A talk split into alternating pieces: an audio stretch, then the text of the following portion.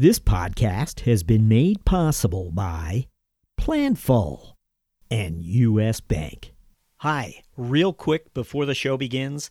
As you have perhaps heard, CFO Thought Leader has a new quarterly magazine where we feature the insights and career journeys of the finance leaders we've been talking to. Now, at CFO Thought Leader, we want to reward our loyal listeners by providing you with a generous discount. List price for CFO Thought Leader magazine is $119 annually. With the following promo code, however, you can enjoy a 33% discount. That's right, 33% off brings the total to down to about $80 per subscription. The promo code is CFOTL as in thought leader. It's just one acronym, CFOTL. You can subscribe to the magazine at cfothoughtleader.com. Hello, this is Jim Sherman, CFO of Avianos, and this is the CFO Thought Leader Podcast. This is episode 495.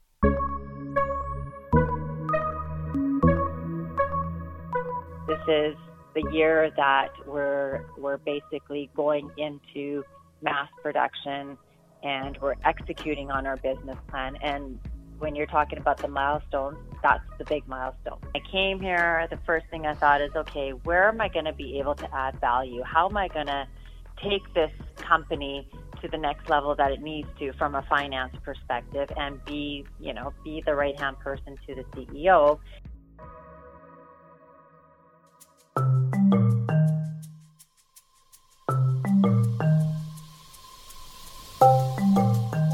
Hi, it's Jack Sweeney. On today's show, we speak to Bal Bhullar, CFO of ElectraMeccanica, a Canadian manufacturer of electric cars.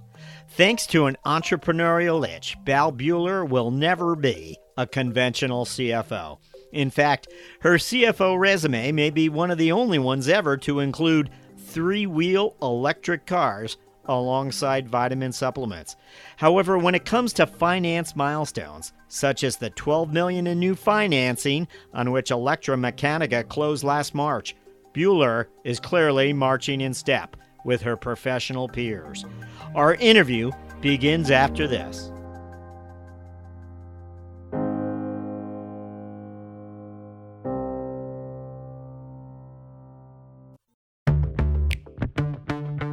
In an ever changing world, it can be tough to keep up with the latest FP&A trends and innovations that keep you ahead of the game.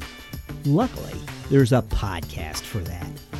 Tune in to Being Planful, the podcast for finance leaders and planning experts, and stay in the know about what's happening in planning and forecasting. Guests like influencer Chris Ortega Boston Red Sox CFO Tim Zue, and Brian Lapidus of AFP will keep you up to speed on how you can put finance in the driver's seat this year. Find the full episodes at beingplanful.com or wherever you get your podcasts. P.S. Think you might make a great guest on the show? Shoot host Rowan Tonkin an email at beingplanful.com at planful.com.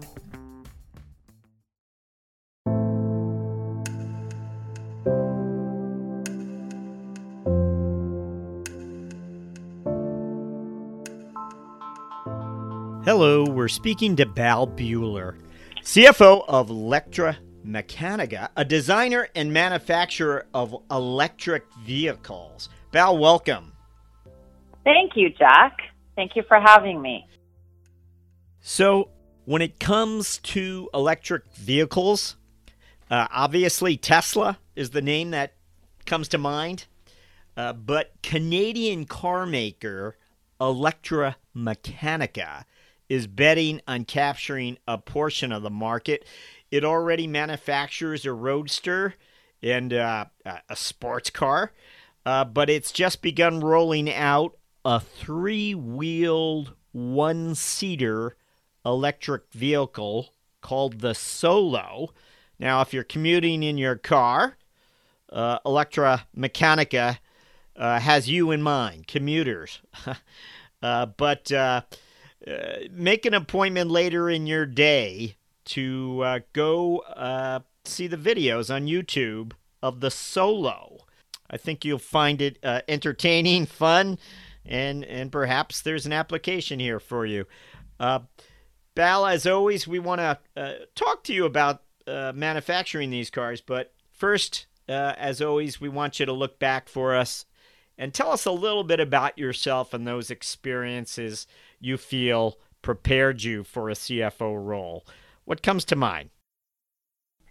Education, motivation, and lots of energy. There's three things that that um, been a part of my resume.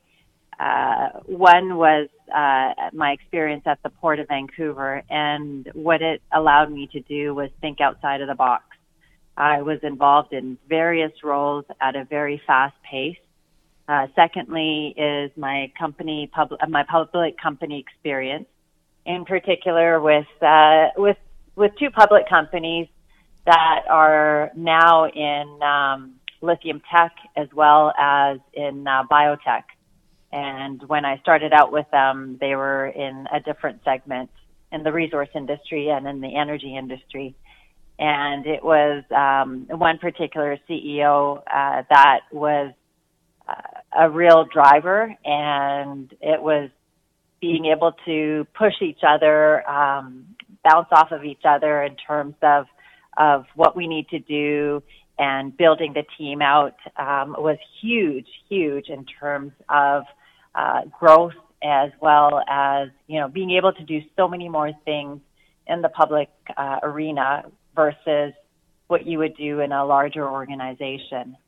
And then thirdly is my entrepreneurial side. Uh, I've owned a spa before, and I also have an online e-commerce company that um, that I that I got that I put myself into and just wanted to you know, have something going on on the side, just a, a little hobby if I have time or not.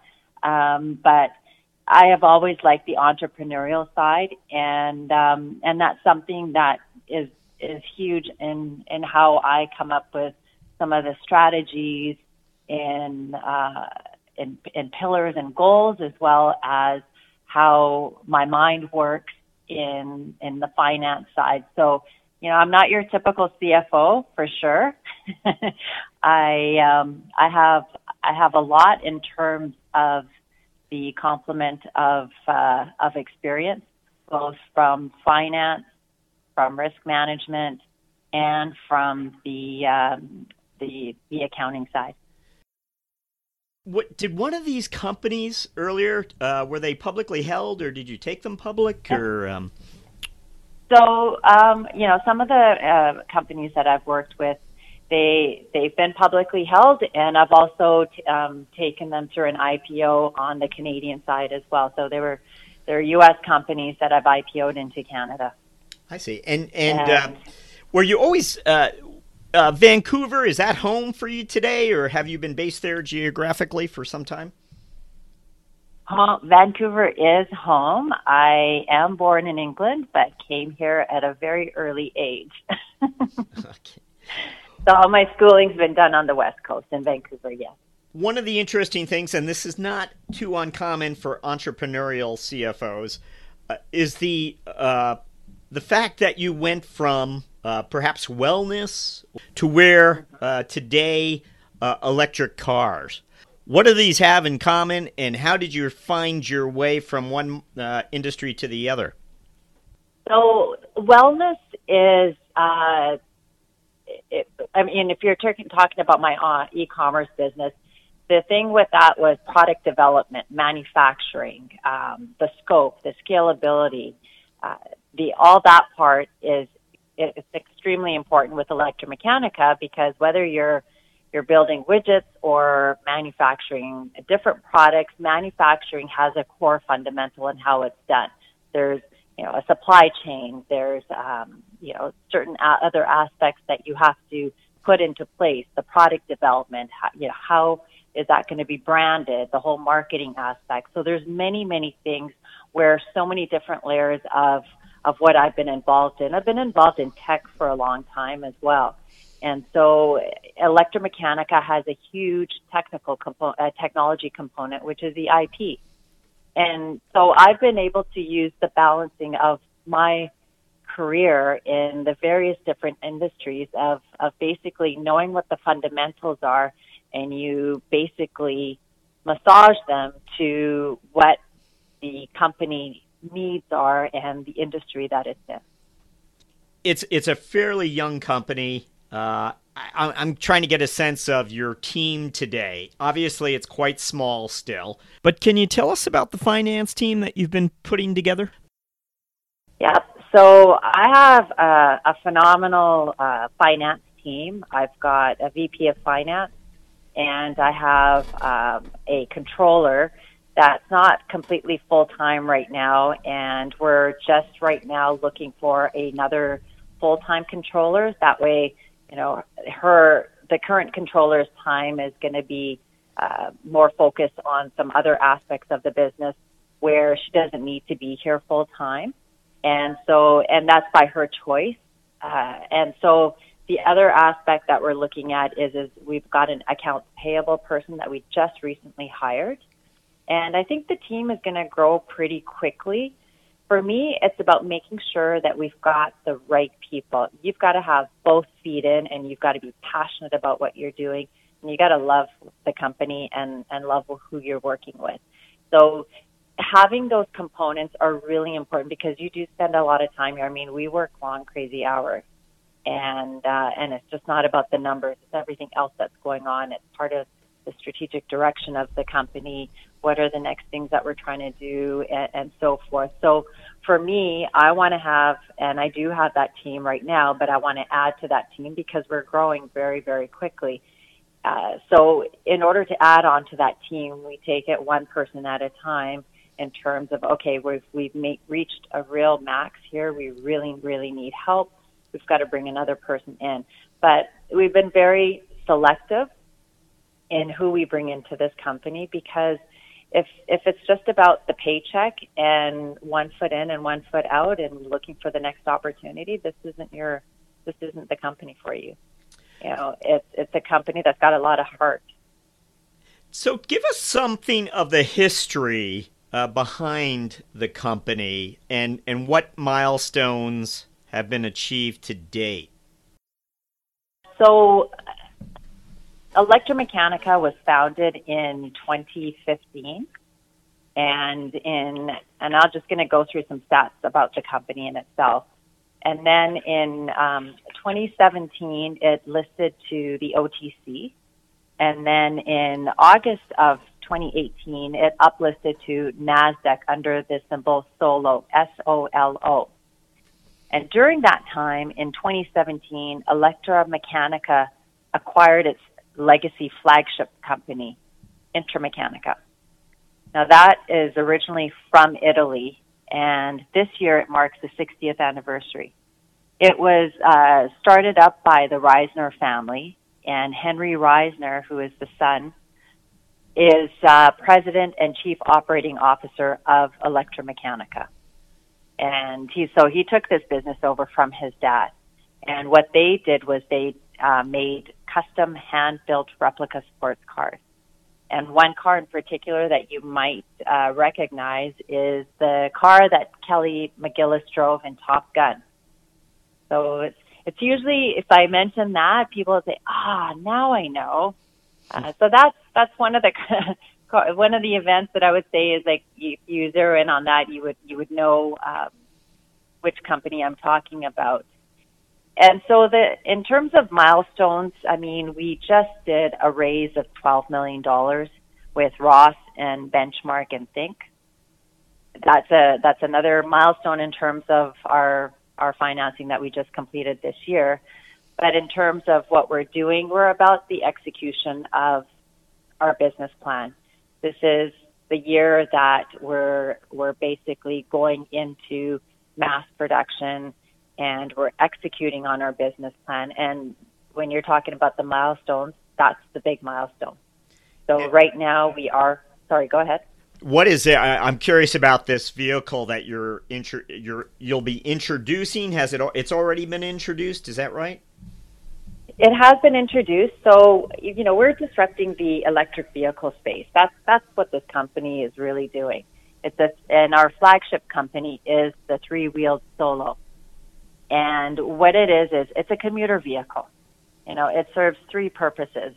It's either going to take you to and from work or run errands, or it's going to be on a ride share of some sort. So, like, um, I think it's Evo. I'm not sure. Everyone's got a different type of ride share where you basically get into the vehicle, you go where you want to go, and then you just drop it off, and you know, next person's going to be taking that. And then the other, the third uh, aspect that it addresses is deliveries, or um, like for example, DHL for courier, or um, you know, pizza deliveries, Domino's, something like that. So it has three distinct different um, areas that it deals with and addresses. And the reason we went with a single passenger one is 83% of the people generally drive by themselves. I have to believe it's a something of a sizable challenge to project demand for a three-wheel vehicle. Can can you tell us something about how you went about doing that?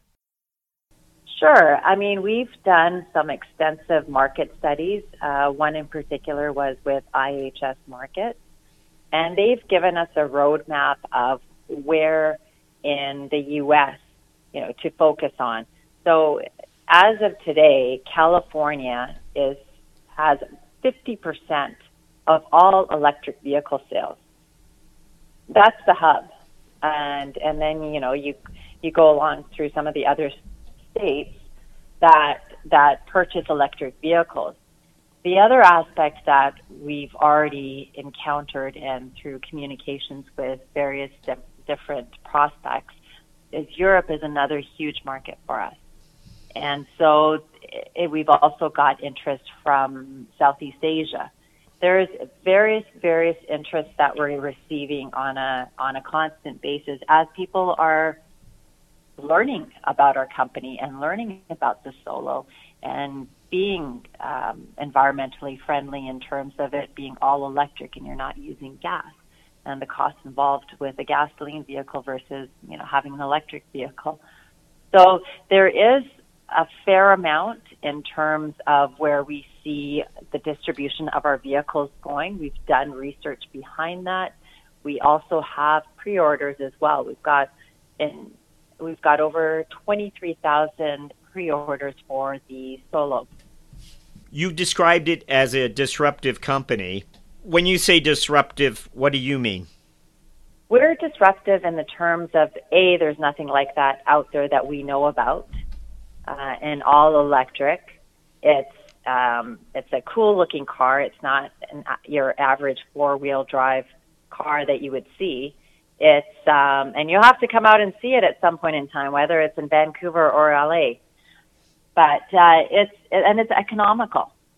It's under twenty thousand dollars Canadian and under six, sixteen thousand dollars on U.S. dollars.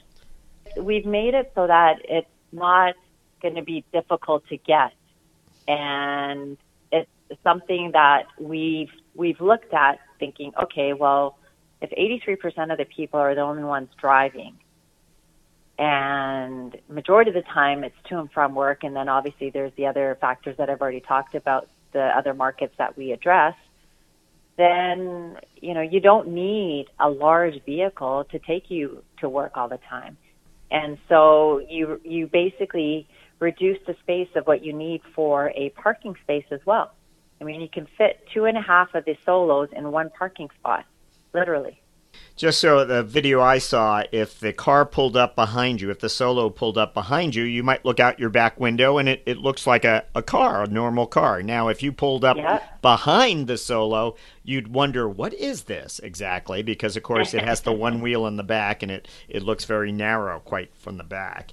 Uh, but otherwise, from the rear view mirror, it looks like a normal car behind you. Maybe smaller, but uh, interesting. Yeah, no, it does. It does. It's a it's a cool looking car. Like I said, you've got to see it in person and test drive it. I have to believe that um, you're working very closely with your uh, COO in operations because here mm-hmm. it's a supply chain challenge. Obviously, if demand kicks off, and who knows uh, where where you source so many so much of the materials and, and that you'll need to to continue to manufacture, is the innovation in the design or also in the manufacturing?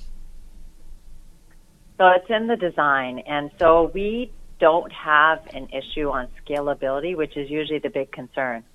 Uh, we've contracted out with a manufacturer in China called Zongshen. Huh. They are the largest motorcycle manufacturer in the world. So they've got they've got scalability. We we've got a contract with them, and right now we've got approximately 50 cars that are have been produced by Zongshen and currently we're essentially testing them, calibrating them, making sure that everything is proper and and it meets our tests that we've uh, done. So right now they're at that process of of getting the fixes out to China to make sure that the cars that are being built are are not having to go through this fixing process because we have a deadline by the end of June, essentially, or around about that time frame. We're going to be um, at the point of making sure that the cars are 100% the way we want them, and that when they get on the container, you do your regular inspection when it comes here, and the keys go to the customer. Um, no more tinkering around or anything. So what's going to happen is there's a process that once that gets all locked in, then the manufacturer is then going to basically put that plant into automation. And that automation is going to start at the beginning of August. And then it's basically, you know, fitting them out based on the number of cars that we want on a uh, daily basis. When we come back, we'll ask CFO Bal Bhullar for a finance strategic moment, and we'll enter the mentoring round after this. The business landscape is changing quickly. As the pressure to manage expenses efficiently and strategically increases, you need solutions that not only help drive down costs and improve efficiencies, but meet the changing needs of your business. At US Bank, we can help. We'll work with you to uncover your specific payment challenges and bring you proactive and innovative solutions and strategies that help you meet the financial goals of your organization. Our commitment to doing the right thing for our customers has earned us the designation of one of the world's most ethical companies from the Ethisphere Institute for six years in a row. To learn more, visit us at usbpayment.com. We want to ask you for a finance strategic moment and uh, enjoy asking this question, particularly of entrepreneurs like yourself. You have an interesting story. You obviously studied as an accountant. You have your degrees, so you're a bit of an accounting expert. You are also a spa owner who understood the financing equation of a business, but also understood business opportunities. So, with these other opportunities that uh, entrepreneurial in nature that you pursued, you had your lines of sight into the numbers, into the accounting, and could see something that perhaps a an accounting chief accounting officer or a finance professional in a larger enterprise may not have detected. And again, I'm speaking to your your entrepreneurial drive, I guess. Um, does anything come to mind when I ask for a finance strategic moment? Sure. I'm always about the positive in terms of how we can make anything better, how we can move the company further and have a have a game plan. And so I will talk about my just this recent one that which is at ElectraMeccanica and um, it was, for me, it's about thinking outside of the box. When I came here, the first thing I thought is, okay, where am I going to be able to add value? How am I going to um, take this company to the next level that it needs to from a finance perspective and be, you know, be the right hand person to the CEO. And obviously the dynamic of CFO and CEO, a CFO's dynamic has changed so much in this world today where a CFO needs to flip and, and look into what the mind is talking about, which is marketing the company, finance, and so forth. So the CFO's job now becomes twofold. A, it's got all its responsibilities as the, the chief financial officer, and B, it's got to be able to basically be the extended arm to the CEO and saying, okay, I need you to step in and help me out here. You need to do this, this, this, and this. And you need to understand that. And, and not everyone feels comfortable with that. And that's something that you need to, um, in an emerging growth company, in a company that works so closely together, is vital to the success of the company. And so I always think outside of the box. And in this last financing that uh, we just did, which was closing of $12 million on March the 27th, which was done uh, with Roth Capital, Benchmark, and Think Equity it was it's a strategic move in terms of where we want to go and what type of a financing we are doing and the type of shareholders that we're bringing in now. And so the company is evolving. And for me, it's about, okay, I want to know who my shareholder base is going to be. I want to know who our business partners are going to be and who else we're going to bring into this whole big family. And so from that perspective, it's just not about the money coming into the company. It's also the foresight of what is going to be the next stage of this company, whether it's a month from now, three months from now, whatever that case may be. We have a long strategic plan, but we also need to have, okay, what other baby steps do we need to do to take it to the next tier? And so that is a moment where you're involving strategy of of the company's future and the goals that we need to achieve in the short term and in the long term but you're also looking at it from a financial perspective. Okay, well, you know, how much capital should we be deploying into the company and what where is that capital going to be used?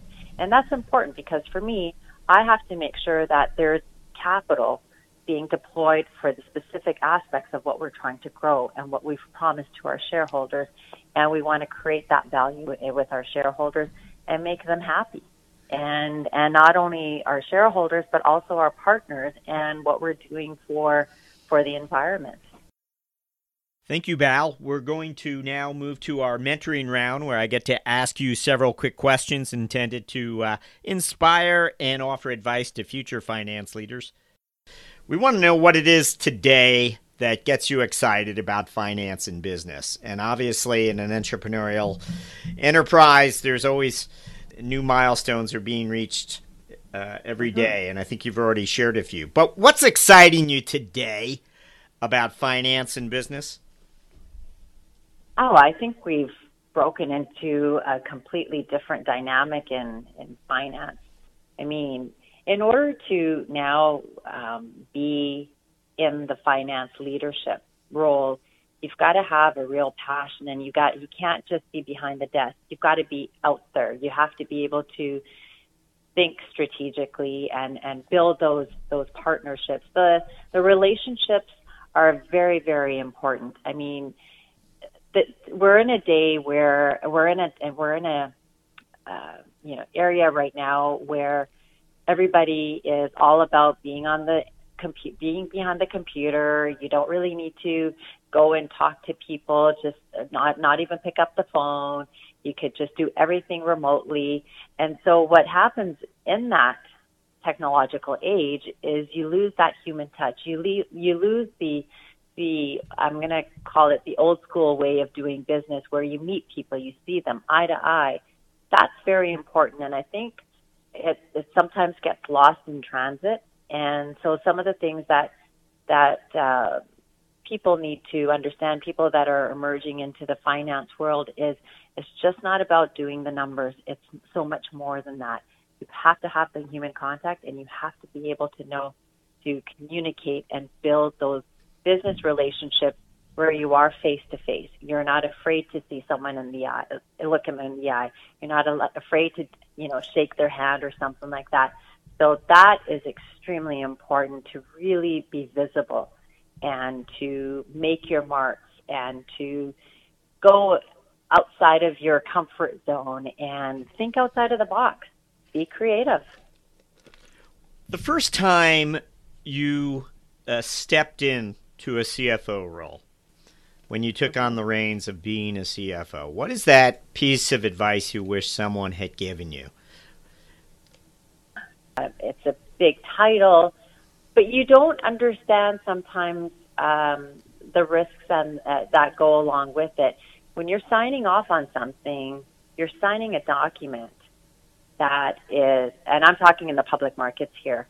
Um, yeah, you're signing that document in such a way that if anything's wrong on that, you've just contested that it's right. So, you know, it was one of those things where you don't really understand so much until you start reading all the literature that you're signing off on.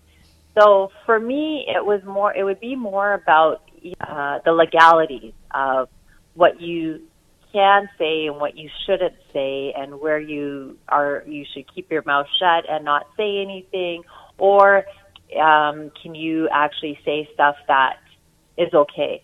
So sometimes it's those parameters, like when you're, when you as a CFO for a publicly traded company might not know some of this stuff. But I guess because I worked with the port before, which is which is very much about I always look at it this way. If you don't want what you wrote in email on the front page of the newspaper, then you probably shouldn't write it.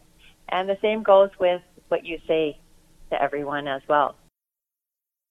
Is there a personal habit or a daily routine that you have as an individual that you believe has in some ways contributed to your professional success?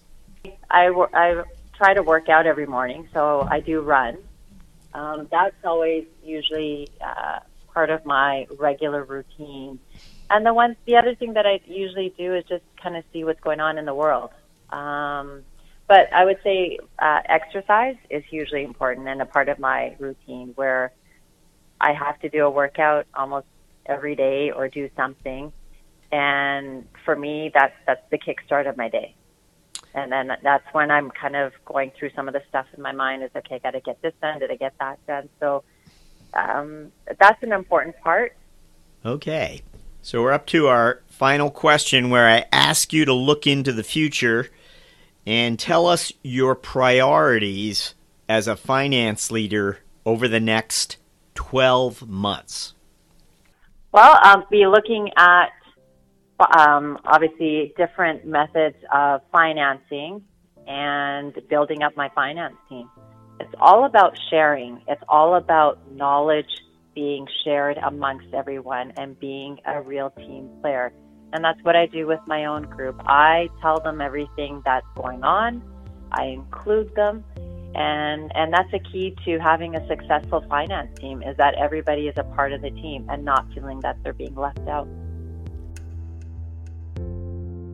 Bal Bhullar, thank you for joining us on CFO Thought Leader. Thank you, Jack.